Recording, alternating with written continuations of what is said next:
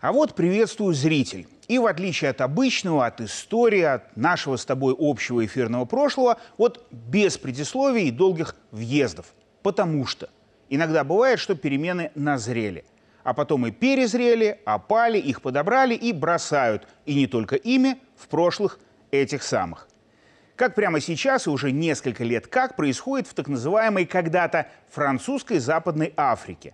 Это такой ряд независимых государств, которые были колониями э, сине-бело-красными, а потом в том веке еще вроде суверенными стали. И только теперь, более полувека спустя, так получилось, снова пытаются метрополии мачхи это доказать. А она ведь делает, что не понимает ни по-хорошему, ни по-французски. Требья. В смысле, что ж, если у них всех что сказать есть, то почему не у меня?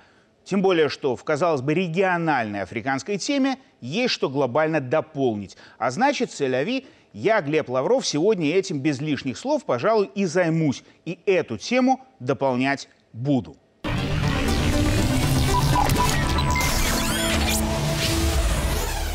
И начну с Нигера. Хотя на деле этой страной в сердце Западной Африки, а не в сердце тьмы, определенный этап всех ней общей истории закончиться может. Так вот, в этом самом Нигере на днях случился шестой или седьмой за годы независимости, третий за последнюю четверть века переворот. Более того, в государствах региона за последние три года переворот в Нигере стал тоже седьмым. То есть новость есть, но чего переполошился, как говорится, весь мир, ну, в смысле, почти весь Запад – Вроде понятно, не очень. Да, Нигер для Запада это 20% поставок урана в ЕС и треть, если говорить об одной Франции. Да, в прошлом году из Нигерии через Нигер и Алжир договорились строить газовый поток в Европу, чтобы компенсировать, ну, понятно что. А еще, кстати, да, через Нигер идет один из важных каналов наркотрафика. Однако это уже совсем дела черные, о них не будем. Но во время всех предыдущих переворотов договариваться Парижу каждый раз с новым военным руководством Нигера все эти обстоятельства не мешали. Потому что сильно помогала Франции сохранение на территории Нигера мощного военного присутствия, совершенно в колониальном стиле, совсем старорежимного и неполиткорректного. Однако база у Франции там была. А теперь и здесь внимание. Часть народа, нынешний переворот поддержавшего – поддерживает и идею базу французскую убрать вместе с французами и с почти колониально подчиненной профранцузской уже бывшей политикой, которую не все, но часть нигерцев желают сменить на пророссийскую, как это ранее в соседних странах Мали и Буркина-Фасо произошло. И вот это Францию не устраивает совсем.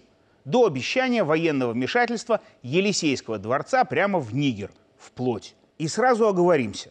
Даже американцы подтвердили, в событиях в Нигере российского следа нет. И даже американцы призывают к дипломатическому урегулированию, то есть еще надеются договориться. Правда, американская военная база в Нигере, вот про нее вообще никто не говорит, а ее сохранят. Может, поэтому США и не возглавляют очередной крестовый поход Запада. И более того, сливают французов в СМИ, выставляя их колонизаторами.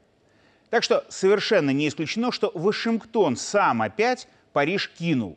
А вину на Москву и ее черные планы европейцы списывают, ну, потому что на Белый дом им и подумать нельзя.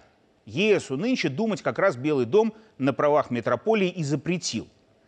Однако тайная геополитика тайной геополитикой, а с Нигером что ж? А против него часть соседних стран уже блокаду организовали, а другая часть заявила, что будет отстаивать нигерский выбор с оружием в руках и в одном с ними строю. То есть из-за того, что с середины прошлого века Франция так и не бросила своих колониальных замашек, и сейчас отдельно взятый Нигер присоединился к антифранцузскому, а на деле антипостколониальному тренду в регионе, и еще потому, что это движение стало пророссийским, потому что Запад потребовал у всего мира определиться, вы с нами или с ними.